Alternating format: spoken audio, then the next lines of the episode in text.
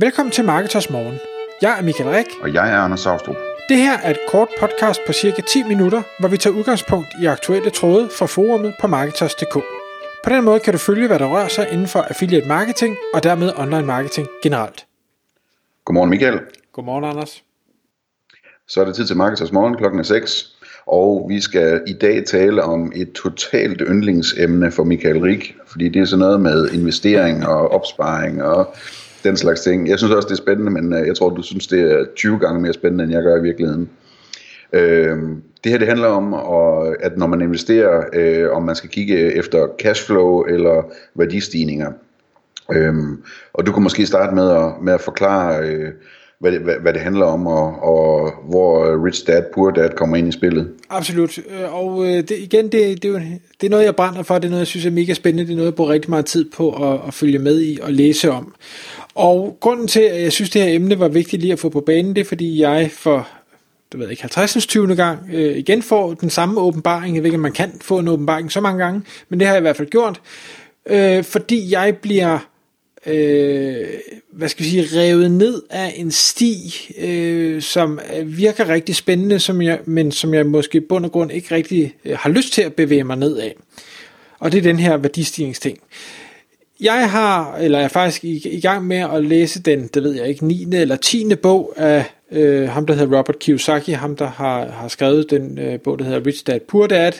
Øh, og jeg skal sige med det samme, jeg synes, han er en mega dårlig forfatter. Øh, han gentager ja, sig han selv altså. utallige gange hele vejen igennem. Alligevel har jeg læst så mange af hans bøger, og fået noget ud af alle hans bøger, øh, for de til at forstå. De er nede på et niveau, hvor, hvor laveste fællesnævner nærmest kan være med, og det er måske også derfor, jeg kalder ham dårlig forfatter, fordi det er, det er virkelig ikke avanceret. Og når man så gentager noget, der ikke er avanceret ti, femten, tyve gange i løbet af den samme bog, så kan man godt sidde og blive en lille smule træt, men om ikke andet, så, så hænger det, burde det hænge fast til sidst. Og nu ved jeg godt, at jeg lige har sagt, at jeg har fået den samme åbenbaring mange gange, så åbenbart hænger det ikke godt nok fast. Eller også er der noget andet, der kommer og forstyrrer mig. Men, men det, det handler om, det er, at han siger, at man skal investere for cashflow i stedet for værdistigninger. Altså han siger, når du går ud og, og kaster nogle penge efter et eller andet, så skal du gøre det ud fra en beregning, hvor du siger, jeg kan se, at mine penge de kommer øh, tilbage af en eller anden årrække, i stedet for at kaste nogle penge efter noget, som du håber på vil stige værdi, hvis et eller andet går godt. Og han sammenligner det lidt med, med en, hvad skal jeg sige, lidt en lotto-kupon, øh, og det, så kan man sige, at det er en fair sammenligning, det, det ved jeg ikke, men der, der kaster du nogle penge efter noget, og der er en chance for, at du vinder rigtig stort.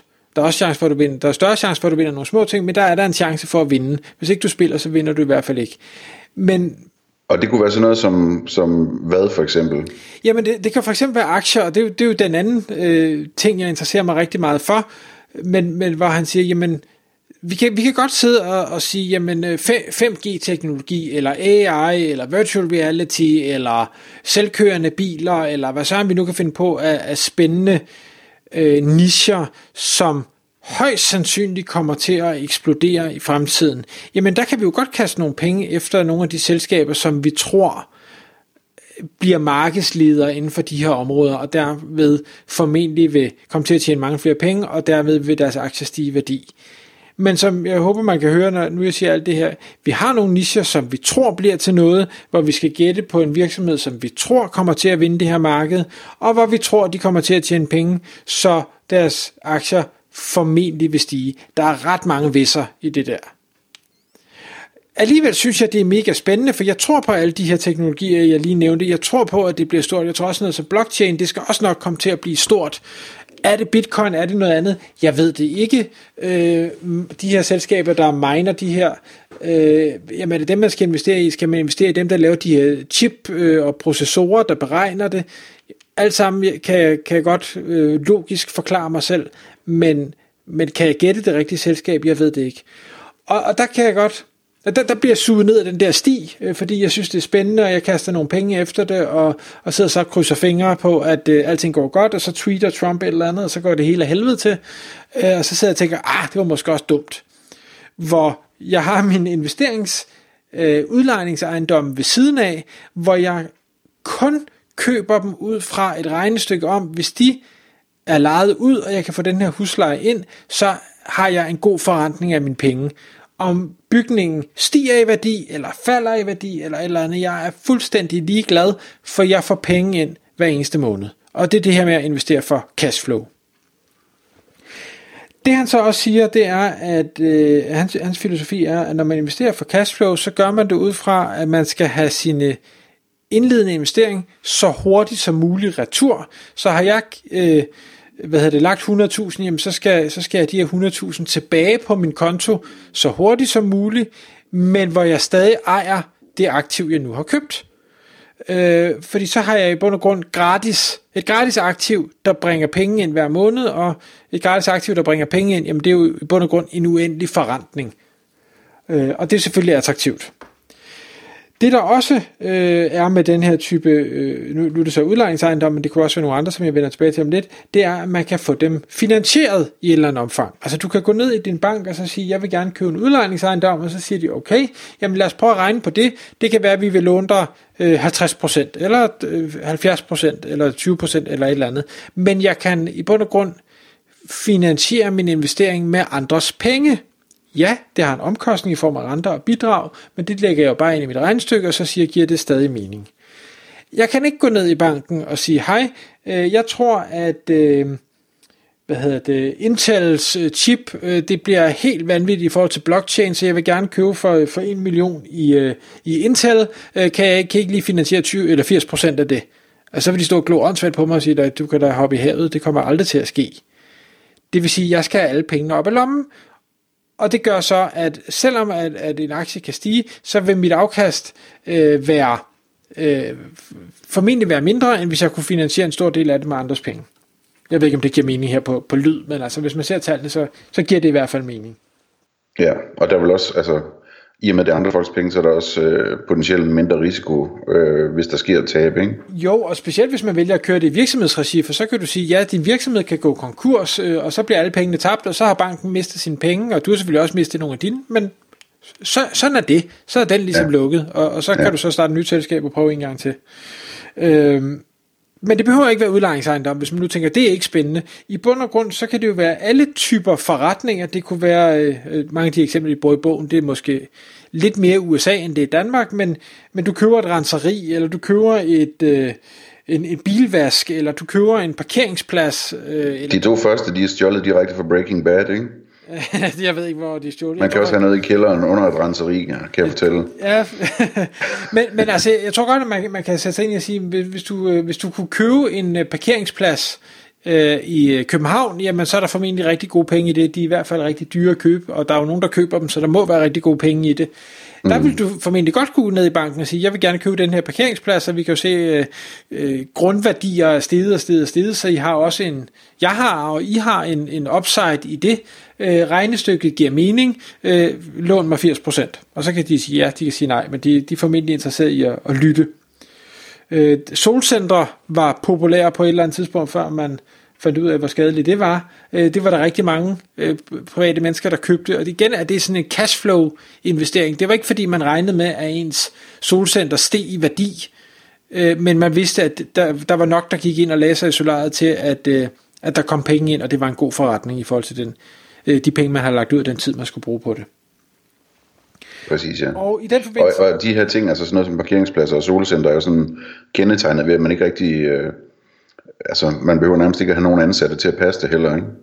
Lige præcis, for det er jo selvfølgelig en af elementerne. Det skal jo ikke være et fuldtidsjob, man skaber sig. Det, det skal være en forretning, der skaber en indtægt, som er måske ikke passiv, men, men den er i hvert fald ikke meget arbejdsintensiv, og man vil formentlig kunne hyre nogen til at tage sig af det, og stadig øh, få det til at give et godt afkast. Han har lavet et, øh, et spil, ham Robert Kiyosaki, noget der hedder Cashflow et hundrede og en, som er et brætspil, lidt a la Matador, men hvor man i stedet for øh, bliver sat ind i et scenarie, hvor du er, du er læge, og du har øh, to børn, og du har overforbrug på, øh, øh, det ved jeg ikke, hvidt pulver, et eller andet ting, så dine øh, månedlige omkostninger er det her, øh, og din løn er det her, og så sidder man simpelthen og laver et, et, hvad er det, et resultatopgørelse og en balance med, hvad har man af aktiver og passiver og udgifter, og så køber man, øh, eller skal man vurdere, om man vil købe udlejningsejendomme eller renserier eller ting og sager for nogle af de penge, man har i overskud, øh, og så skal man, så hele målet er at komme ud af rotteræset, altså at få skaffet passive indtægter, der overgår de månedlige udgifter, man har. Så er man ligesom fri af rotteræset. Øhm, og og jeg, jeg synes, det er et rigtig øh, fedt spil, fordi det er noget, du kan overføre på en eller anden måde til dit hverdagsliv og sige, hvis, hvis jeg ikke gider være afhængig af at få min løn, jamen hvad er det så, jeg skal gå ud og måske prøve at kigge efter af muligheder derude? Kunne jeg finde nogle af de her cashflow-muligheder derude? Øh, det behøver ikke være en parkeringsplads eller et renteri. Jeg, jeg kan heller ikke lade være at kigge på affiliate-sider, hvor du kan nok ikke gå ned i banken desværre endnu og, og få det, den gearet, men kan du købe en affiliate-side til øh, tolv måneders indtægt, jamen så efter tolv måneder har du formentlig dine penge tilbage, det vil sige, nu har du pludselig et aktiv, der løbende genererer et afkast, men du har ikke nogen penge i klemme. Altså, at der ikke er flere, der er ude og opkøbe affiliate sites, det, det kan jeg nogle gange undre mig lidt over. Øh, fordi der, der, kan, der, det er, der snakker vi om afkast, der virkelig vil noget, men selvfølgelig skal du vide, hvad du laver, så du ikke køber, ikke køber katten i sækken.